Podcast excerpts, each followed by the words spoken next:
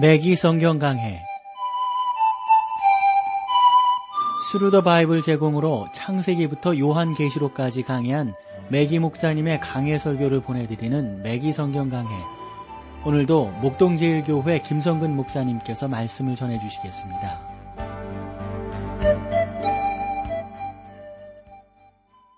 애청자 여러분 안녕하셨습니까? 매기 성경 강해 자 오늘부터 여러분들을 오바디아서로 모시겠는데요. 오바디아서 뭐 많은 분들이 좀 어, 이름이 익숙할 수도 있고 그렇지 않을 수도 있습니다. 이 오바디아라는 이름은 여호와의 종이라는 뜻인데요. 오바디아는 단지 예언서를 기록했다는 사실밖에는 그분의 어떤 신분이라든가 다른 사항들이 전혀 알려져 있지 않은 네 명의 선지자 가운데 하나인 것을 우리가 알게 됩니다. 예를 들어서 다른 세 명의 선지자는 하박국이에요. 그리고 학계, 또 한 사람 이야기는 말라기. 그러니까 오바디아, 하박국, 학계, 말라기.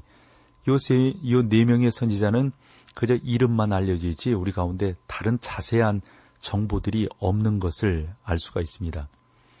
이 네 선지자들의 특징은 그 익명성에 있다고 보는데 오바디아라는 이름만 우리가 보면은 그 이름만 있고 형체는 보이지 않는 어떻게 보면 유령과 같은 인물이라고 볼 수가 있습니다. 오바디아는 여호와의 종이라는 그 이름에 걸맞는 생활을 했다고 보여지는데 종은 자기의 족보나 체험을 자랑하거나 활용하지 않지 않습니까? 그리고 자신을 내세우지도 않고요. 종은 자기의 행위를 통해서 종된 위치를 나타낼 뿐입니다. 그러므로 오바디아는 성경의 위대한 예언 가운데 하나를 기록한 선지자다라고 우리는 그저 볼 수밖에 없는 것이죠. 그 푸시 박사가 있는데요. 어, 이 양반이 이런 이야기를 했어요. 하나님은 오직 오바디아의 이름과 그의 간단한 예언만이 이 세상에 알려지기를 원하셨지 않는가? 아마 그 정도만 이야기한 것을 보면 오바디아는 작은 어떤 성경책을 우리 가운데 기록하고 그의 이름만 우리 가운데 남기고 다른 것들은 다 숨기고 있는 것을 우리가 볼 수가 있습니다. 오바디아는 작은 책이지만 성경 가운데 있는 어떻게 보면 원자폭탄과 같은 어, 성경이다라고 볼 수가 있습니다. 그러니까 비록 작지만 엄청난 메시지를 담고 있다라고 볼 수가 있는 것이죠. 오바디아의 예언에서 가장 어려운 문제는 이제 1장밖에 없지만 그 예언이 이스라엘 민족 역사 가운데 어디에 해당하고 있는가 하는 것들이 상당히 그 설왕설래 했었단 말이죠. 예를 들어서 BC 887년을 말하는 사람들도 있는데 이때는 여로보암과 무자비한 아델랴라고 하는 그 여왕의 통치 기간에 해당되는 거거든요. 여러분들이 성경을 보신다면 열왕기하 8장 16절에서 26절을 참고하시면 될 겁니다. 좀 전에도 그 닥터 푸시의 그 예언을 아, 그 해석을 여러분들이 말씀드렸지만 이 푸시 박사는 여호사밧의 통치 기간이 아니겠는가 또 이렇게 보곤 했어요. 어, 그렇게 보는 성경적 그 근거는 역대하 17장 7절 말씀을 근거로 보고 있다고 봅니다. 오바데라는 이름이 이 구절에 등장을 하지만 아주 흔한 그러한 이름이었기 때문에 본서를 기록한 오바디아인가 오바디아가 아닐 수도 있다라는 그러한 생각들을 해보게 되는 것이죠. 그래서 우리가 이런 면에서 본다면 이 오바데라고 하는 사람이 참 여러 면에서 우리 가운데 참 귀한 어떤 예언들 또 아름다운 예언들을 우리 가운데 해주고 있다. 이렇게 우리가 볼 수가 있는 것입니다. 그러시면서 여러분들이 또 하나 이제 쭉 찾아보게 되는 것이 Canon Farrar라고 하는 그 분이 계신데 이 양반은 오바디아가 다른 인물일 수도 있다라고 하면서 BC 587년을 제시했고요. 무어헤드 박사는 여기에 동의를 하면서 오바디아를 에레미야와 동시대 사람으로 파악하고 있는 것을 보게 됩니다. 그러니까 모든 문제는 이 본문 11절에 달려 있다고 볼 수가 있습니다. 내가 멀리 섰던 날 곧 이방인이 그의 재물을 늑탈하며 외국인이 그의 성문에 들어가서 이루살렘을 얻기 위하여 제비 뽑던 날에 너도 그들 중 한 사람 같았었느니라. 이 구절 말입니다. 이 구절이 역사적인 예언인지 분명치 않은지는 우리가 정확히 알 수는 없습니다만 그러나 우리가 이제껏 성경을 살펴본 바로 보면 이것은 우리가 확인할 수는 없다 할지라도 분명히 하나님께서 예언하신 역사적 사실이라고 하는 것을 우리는 주장할 수밖에 없는 것이죠. 자연스러운 해석은 이 구절을 예언이라기보다는 하나의 역사로 받아들이는 것입니다. 그러면 오바다의 예언 시기가 바벨론 포로 이후 그러니까 예레미야 선지자가 활동하던 시기 BC 587년경이 아니겠는가라는 추측을 해볼 수가 있습니다. 이 예언서에서는 작은 에돔 왕국을 다루고 있는데 아마도 여기에서 요절은 6절이 되리라고 봅니다. 에서가 어찌 그리 수탐되었으며 그 감춘 보물이 어찌 그리 수탐되었는고 라는 말씀 말이죠.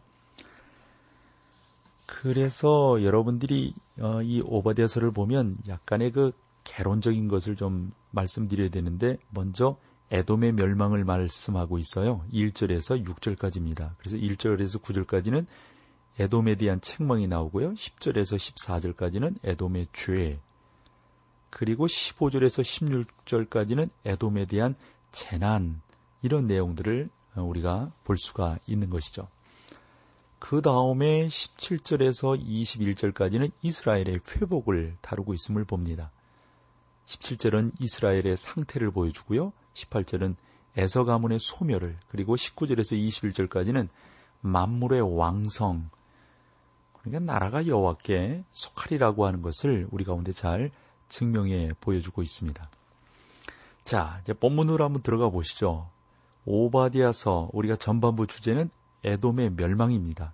그리고 후반부 17절로 21절까지는 이스라엘의 회복. 그런 면에서 본다면 오바디아는 구약에서 가장 짧은 책으로서 21절밖에 안 되죠. 뭐 그 정도밖에 뭐 이거보다 더 짧은 성경이 또 있겠는가? 여러분 한번 보십시오.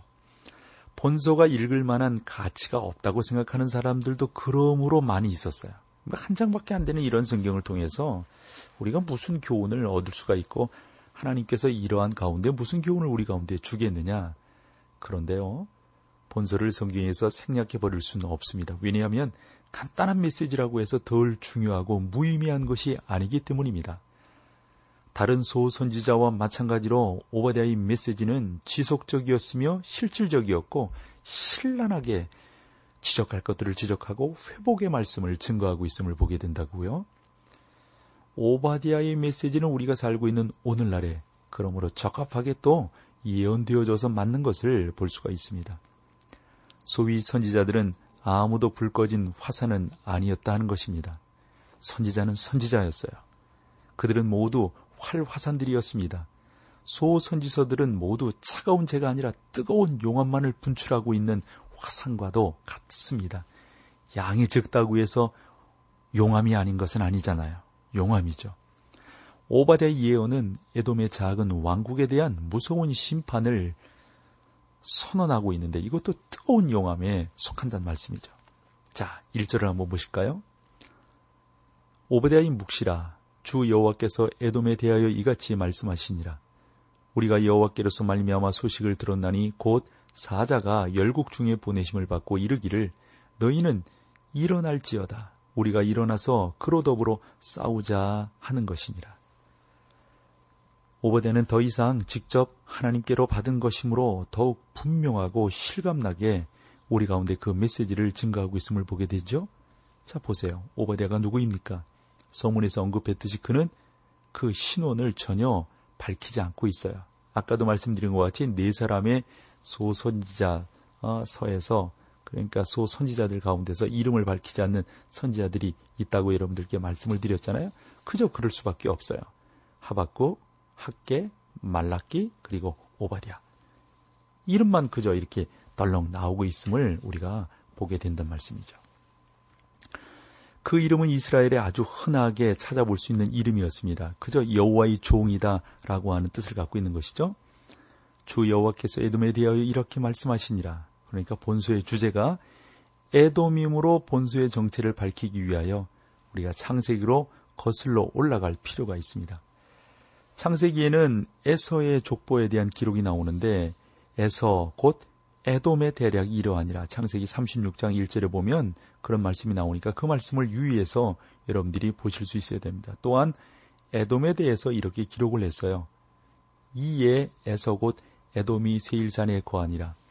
세일산에 거한 에돔 족속의 조, 조상으로서 대략 이러하니라 하는 말씀이 있는데 그런 말씀들을 보면 우리가 좀 더이 어, 에돔이 어떠한 어, 민족이고 왜 에돔에 대해서 이런 어떤 이 저주에 대해서 예언하고 있는가 하는 것들을 우리가 좀 더 찾아보고 알아볼 수 있다라고 봅니다. 자, 여기서 우리 찬송 함께 하시고 계속해서 말씀을 나누도록 하겠습니다.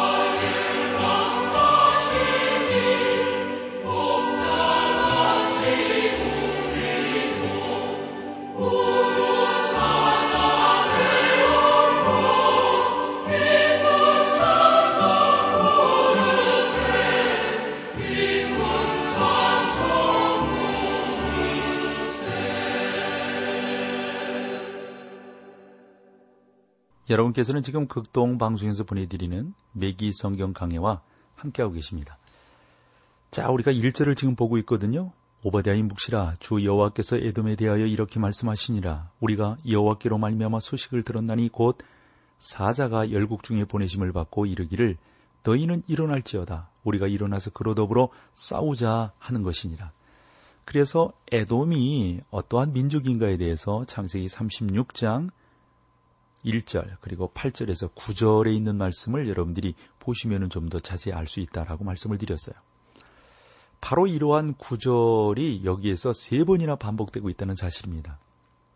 모세는 몰랐겠지만 하나님의 영은 이 사실, 에서가 에돔이고 에돔이 에서라는 것을 강조해야 할 필요를 아셨던 겁니다.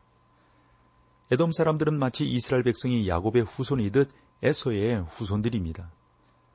에서의 역사를 이삭과 리브가의 쌍둥이 아들의 이야기라고 하는 것을 여러분들이 아실 겁니다. 그 아들들은 쌍둥이였지만 서로 완전히 달랐잖아요. 그래서 창세기 29장, 25장의 기록을 보면 어, 시, 시부가가 쌍둥이를 리브가죠. 리브가가 쌍둥이를 낳았더라는 기, 기록으로 시작이 됩니다. 아이들이 그 태 속에서 서로 싸운다라고 표현하고 있습니다. 그가 가로되 이 같으면 내가 어찌할꼬 하고 가서 여호와께 묻자온데 여호와께서 그에게 이르시되 두 국민이 네 태중에 있구나 두 민족이 네 복중에서부터 나누이리라 이 족속이 저 족속보다 강하겠고 큰 자는 어린 자를 섬기리라 하셨더라. 창세기 25장 22절로 23절의 말씀이란 말이죠. 처음부터 이 두 주, 두 형제는 서로 싸웠습니다. 에서는 에서대로 야곱은 야곱대로 말입니다. 활동, 그 태어나서 생활하고 활동하는 것도 참 달랐어요. 에서는 사냥을 좋아하고 활동하는 사람이었던 반면 야곱은 집안에 머무르며 요리를 좋아했고 어머니 품속에서 그러니까 어머니의 앞치마 앞자락에 매달려 다녔습니다. 그러나 야곱은 에서와는 달리 영적 분별력이 있었던 사람이었습니다. 에서는 육체에 속한 사람으로 영적인 일에는 관심이 없었지요. 건강하고 힘은 셌고 사냥은 잘했는지 모르지만 하나님의 축복에 대해서 영적인 것에 대해서 전혀 관심이 없었단 말이죠. 에서는 자기의 장자권을 무시하여 죽 한 사발에 야곱에게 즉 동생에게 장자권을 넘겨주는 영적 문외한이었어요.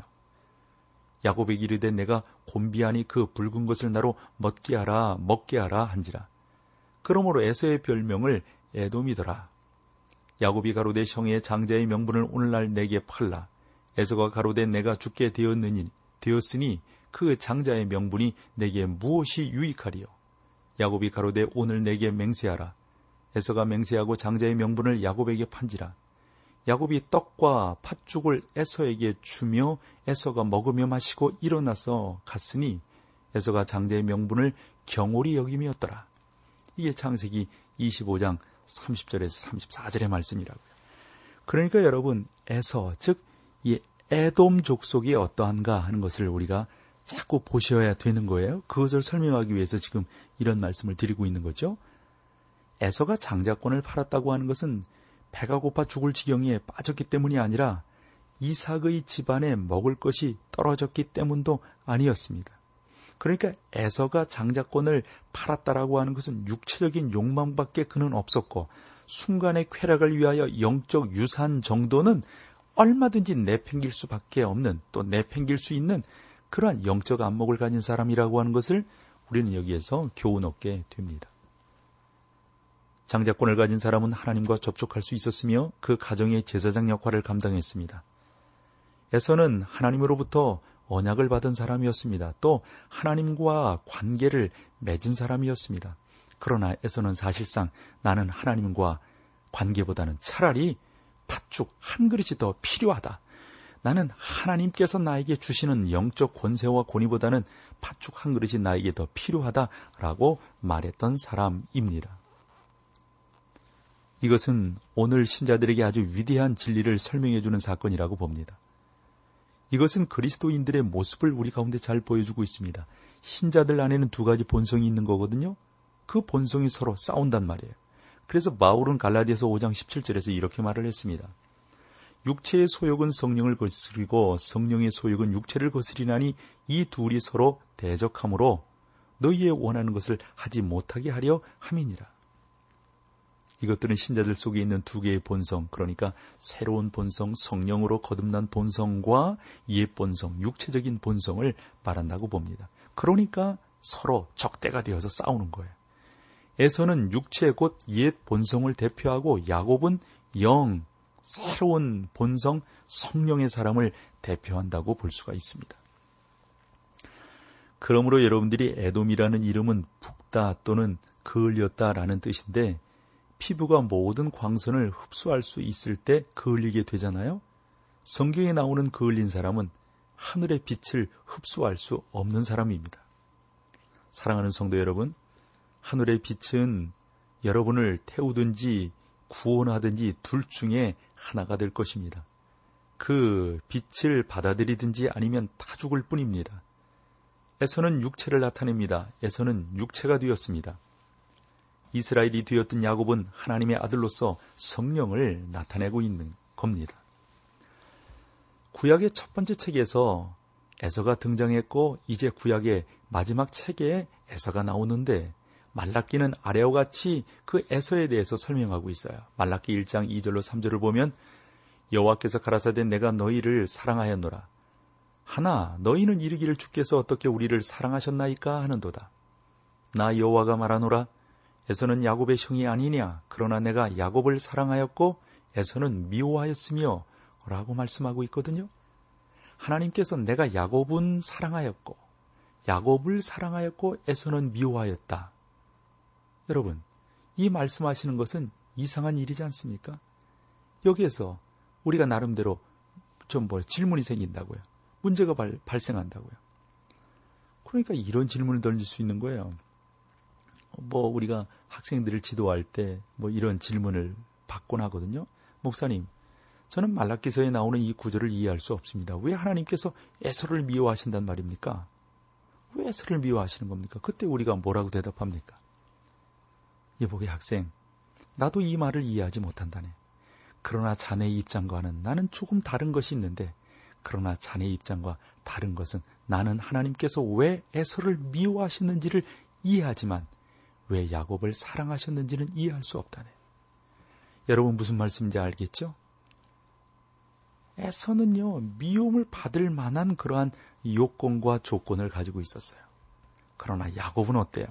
근데 하나님께서 야곱을 사랑했다고요. 우리가 이 세상을 살아가면서도 보면 그 사람은 하나님의 미움을 받을 만해요. 그런 삶을 살아요. 한데 왜 하나님께서 우리를 사랑하신다는 말인가? 그 사랑하시는 하나님 앞에 우리가 과연 내세울 것이 무엇이 있단 말인가? 사랑하는 여러분, 오바디오서가 중요한 이유는 하나님께서 에서를 미워하시는 이유가 설명되어 있다고 하는 사실입니다. 위대한 그 히브리 학자인 긴스버그 박사가 오바디아 6절을 해석을 하는데요. 아주 잘 하셨어요. 에서가 어, 어찌 그리 발가벗겼고 어? 그런 표현이 있잖아요. 그것을 이렇게 번역을 했다고요. 다시 말씀드리면 여러분이 볼 수 있도록 처음으로 공개했다는 말인데요. 오바댜가 에서를 향하여 현미경을 비추고 있는 거예요. 그래서 자세히 들여다보니까 애돔을 발견할 수 있다 하는 겁니다. 오바댜가 에서에게 현미경을 들여다보고 있지만 오바댜는 바로 하나님의 현미경으로 에서를 지금 보고 있는 겁니다. 이제 그 현미경을 통하여 우리가 한번 보시는데 한 사람의 에서가 이제 25만 명의 작은 에서들로 형성이 되어서 애돔을, 애돔을 이루고 있음을 보게 됩니다. 이제 오베데는 그 작은 현미경 사진을 크게 확대해서 말을 하고 있습니다. 여러분 우리가 자동차를 이렇게 타고 가다가 펑크가 나잖아요. 그 구멍을 이렇게 찾으려면 우리가 찾을 수가 없어요. 그래서 그 고치는 데 가보면 타이어를 빼가지고 물에다 넣어본다고요. 그러면 바람이 어디서 새는지 우리가 알 수가 있습니다. 마찬가지로 오바댜도 에서를 확대해서 봄으로 그 생애 가운데 결점이 무엇이고 또 하나님께서 왜 그를 미워하셨는지 이유를 잘 보여주고 있습니다. 처음에는 피부에 생겼던 작은 반점이 이젠 자라서 커다란 피부암이 되어 버리는 것처럼 에서 속에 있던 작은 요소가 이제 그 민족 가운데 뭐랄까요 한 10만 배 정도로 확대되어서 우리 가운데 보여지고 있습니다. 하나님은 처음부터 에서를 미워하셨다고 말씀하지 않습니다. 하나님은 에서가 한 민족을 이루고 하나님을 미워할 때까지 기다리셨다고 우리 가운데 말씀하고 있습니다. 하나님은 구약의 마지막 책에 와서야 에서를 미워하며 야곱을 사랑한다는 말씀을 하셨습니다. 에서와 야곱은 이스라엘이 되었어요. 이스라엘은 수세기 동안 하나님께 능력 있게 쓰임을 받았습니다. 이스라엘은 모세, 여우수와 사무엘, 다윗, 히스기야, 느에미야, 에스라 얼마나 하나님의 아주 특출한 인물들을 배출했는지 몰라요. 그러나 에스라를 통하여 이룬 나라는 불경건한 나라밖에 없단 말이죠. 바로 그 나라의 대표가 에돔이었습니다. 에돔은 하나님의 등을 쳤어요. 하나님의 뒤를 아주 밀어버렸습니다. 하나님으로 하여금 에서와 그 나라를 미워하도록 만드는 그러한 요소들을 우리가 많이 보게 되는데 그러한 요소들은 또 있어요. 그것들은 우리가 다음 시간에 찾아보도록 하겠습니다. 자, 오늘은 여기까지 할게요. 함께 해주셔서 고맙습니다. 매기 성경 강해 지금까지 Thru the Bible 제공으로 창세기부터 요한계시록까지 강해한 매기 목사님의 강해 설교를 목동제일교회 김성근 목사님께서 전해주셨습니다. 이 시간 방송 들으시고 청취 소감을 보내주신 분께는 나침반 출판사에서 신앙서적을 보내드립니다. 청취 소감을 남겨주실 분들은 극동방송 홈페이지에 매기 성경 강해로 들어오셔서 사연을 남겨주시거나 문자로 참여하실 분들은 한 통에 50원의 유료 문자 샵 1069, 샵 1069번으로 보내주시기 바랍니다. 매기 성경 강해 오늘 순서를 마칩니다.